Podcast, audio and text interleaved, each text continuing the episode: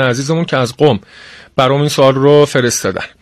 جناب استاد جباری سوال کردن این که آقای امام حسین علیه السلام با لب تشنه بین دو نهر آب شهید شدند این دو نهر کجا بوده؟ الان یک نهر باریک به جا مونده و یک نهر معمولی نیست. در خدمت شما عرض می‌کنم در پاسخ به خواهر گرامی که اونچه که ما الان در خب کربلا داریم همطور که اشاره کردن یک نهر کوچکی است که حالا کمی هم بازسازی شده و معمولا زوار در همون کنار مقام صاحب الزمان سلام الله علیه کنار این نهر میشینن و معروف به نهر القمه. بله. که البته این نهری که الان هست منشعب از رود فرات هست. یک انشعابی است از رود فرات از حدود شاید 15 کیلومتری کربلا محلی به نام الحسینیه. چنین نامی داره اون محل. از اونجا تقریبا این نهر منشعب میشه میاد از کربلا عبور می‌کنه. البته در مسیر هم خب ممکنه که به حال برخی از آبهای جانبی از این هتل ها امثال این هم وارد این نهر بشه و در مسیر هم بعضی زمین ها رو سیراب می‌کنه مجددا گویا به فرات میریزه. اما شنوندگان عزیز طبعا توجه دارند که رود فرات که گاهی تصور میشه اون نهر فرات که در کربلا زمان حادثه آشورا مطرح بوده همون رود فرات معروف عراق هست در حالی که اون رود با کربلا همین حدود که ارز کردم چیزی حدود 15 کیلومتری فاصله, فاصله دارد و اون رود اصلی نیست اینی که از کربلا عبور می‌کرد اون زمان. بلکه یک انشعابی از اون بوده.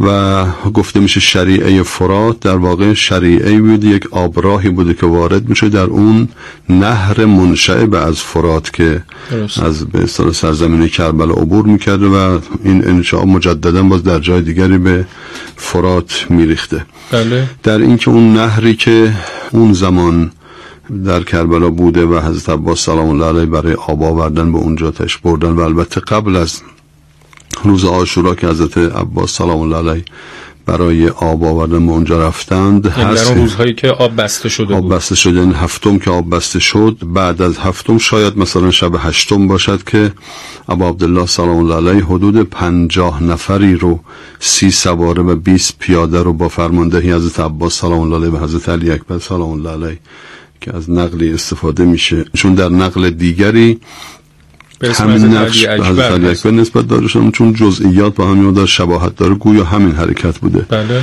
و رفتن و مشک هایی رو پر کردن با اینکه دشمن می‌خواست مانع بشن از تاریکی شب و همینطور برها رشادت اینها استفاده شد و مشک های پر کردن آوردن. ظاهرا تنها موردی که موفق شدند که آب رو بیارند این مورد هست که حدودا شب هشتم حد زده میشه. و و همینطور روز آشورا که حضرتش بردن به آب آوردن اینکه نام این نهر همون زمان هم نهر القمی بوده باشد. یا خیر در این مقدار به حال تردید تاریخی وجود داره. تنها یک روایت من دیدم در بهار الانوار مرحوم علام مجلسی نقل کرده از فردی از بنی اسد که او تعبیر نهر القمی به کار می‌بره و حکایت می‌کنه گزارش می‌کنه. ارز کنم که یک کرامتی رو از بدن متحر ابا عبدالله سلام الله علیه و شیری که میاد در کربلا و عرض می‌کنم که حالت ملها ناله و اینها داره در شبانگاهی بعد از شهادت ابا عبدالله سلام الله علیه بله. اون حالت بر حال کرامتی است که نقل میشه و مرحوم الله مجلسی هم به این اعتبار نقل کرده در برخی از آثار متأخری که درباره کرامات معصوم علیه السلام نوشته شده اون نقل آمده. اونجا تعبیر اون فرد بنی اسدی میگه که من کنار نهر القمی بودم و اینها. اما خب بعضی دیگر گفتن که نه این اصطلاح القمی متأخر هست به اعتبار اینکه جد ابن القمی وزیر مستعصم عباسی که آخرین خلیفه عباسی بود در سال 656 با حمله هولاکو کشته شد. وزیری داشت به نام ابن القمی وزیر شیعی جد او به نام القمی اون چون اون نهر رو احیا کرده و این حال ازا به نام او معروف شده. به حال یک چنین نکاتی درباره نهر مطرح. اما سوال خواهر گرامی راجع به دو نهر بود. این که معروف هست که در کربلا بین دو نهر آب خب نه.